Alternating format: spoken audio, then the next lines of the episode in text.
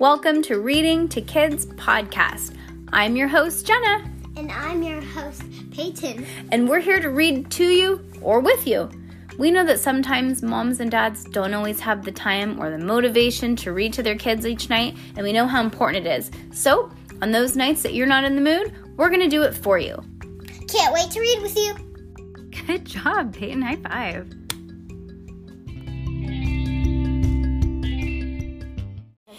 Heidi Heckelbeck Goes to Camp, Chapter two. Who's she? Heidi met Lucy at the Brewster Elementary parking lot. The bus for Camp Dakota had arrived. Some kids had already boarded. Time to go, Heidi said. She hugged her mom and dad goodbye. She turned to Henry. You know what's weird, she said. I'm going to miss you. I'll miss you too, said Henry. Write me, okay? Promise, said Heidi. She mm-hmm. high-fived her little brother. Heidi slung her backpack over her shoulder and boarded the bus with Lucy. The girls waved as the bus pulled out. Then they looked at each other and squealed. This is going to be the best two weeks ever, Heidi said. I know, said Lucy. I can't wait for you to meet my two camp friends, Jill and Bree. Me too, said Heidi. During the ride, the girls played hangman and drew pictures of ladybugs and unicorns. Soon, the bus pulled onto a dirt road lined with pine trees. Lucy pointed to the cabins at the lake at the end of the road. A bunch of campers greeted the bus in the parking lot. Hey, well, there they are, shouted Lucy, waving at her friends from the bus window. She pointed them out to Heidi. Okay, well, if you yawn, then I'm going to have to yawn, Peyton.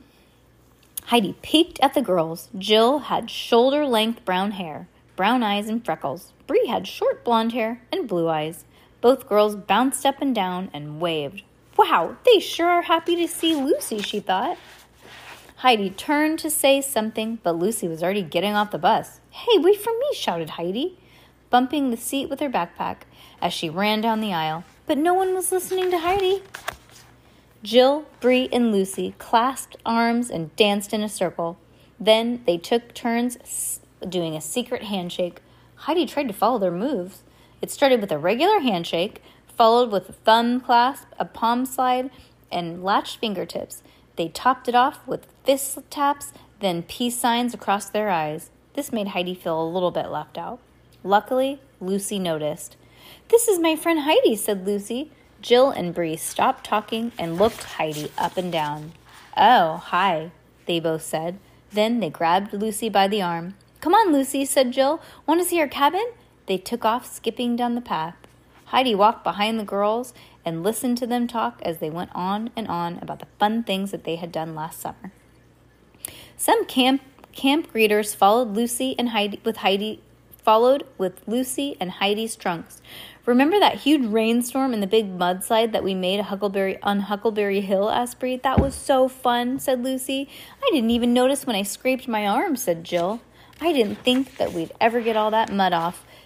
It was so caked on, said Bree. What about the time we snuck cookies from the dining room, asked Lucy. We almost got caught, said Jill. That was the best part, said Lucy. How about the haunted comb that flew across the cabin in the middle of the night, said Bree. You threw it and you knew that, said Lucy. I did not, said Bree. That comb was really haunted. Last year was the best. The girls kept talking and giggling as they walked up the log stairs to cabin eight. The cabin had a view of the lake. Heidi had heard the hum of a motorboat in the distance. The sun sparkled on the water. I've only been at camp for ten minutes, she thought, but instead of feeling excited, I feel alone. Aw, that's really sad, Hompe. Would you be nervous to go to camp if, mm-hmm. like, your friend knew people before? Dude, me too.